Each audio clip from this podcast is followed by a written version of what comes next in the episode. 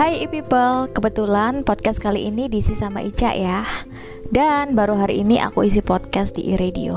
Ica pengen banget bahas topik tentang kaktus nih.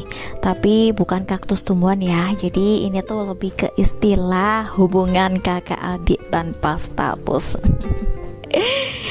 Ya udah terlanjur deket banget sama doi. Tiap hari keluar bareng Makan bareng, nonton bareng Bahkan kadang sampai ada panggilan khusus. Eh pas ditanya kepastian hubungan Malah dianggap kakak atau adik. Kan nyesek ya kan? Ya mau gimana lagi? Pasti rata-rata pernah ngalamin hal itu ya kan nih people?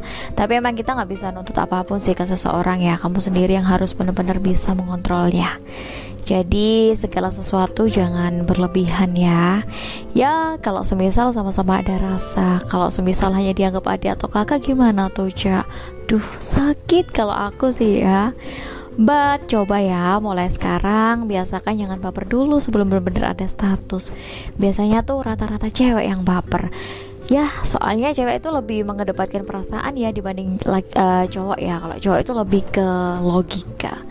Ya, dikasih perhatian dikit aja udah bapernya bukan main. Nah, itulah cewek. Itu manusiawi banget sih kalau menurut aku ya.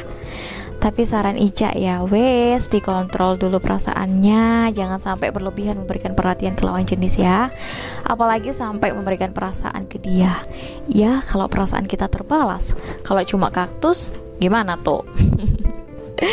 Oke, sekian ya podcast dari Ica. Semoga bisa terhindar dari kaktus ya. Ingat, tumbuhan kaktus aja tajam dan berduri dan itu menyakitkan apalagi hubungan tanpa status yang gak jelas malah double menyakitkan sekali ya dan usahakan kontrol perasaan kamu ya sebelum dia benar-benar menyatakan perasaannya ke kamu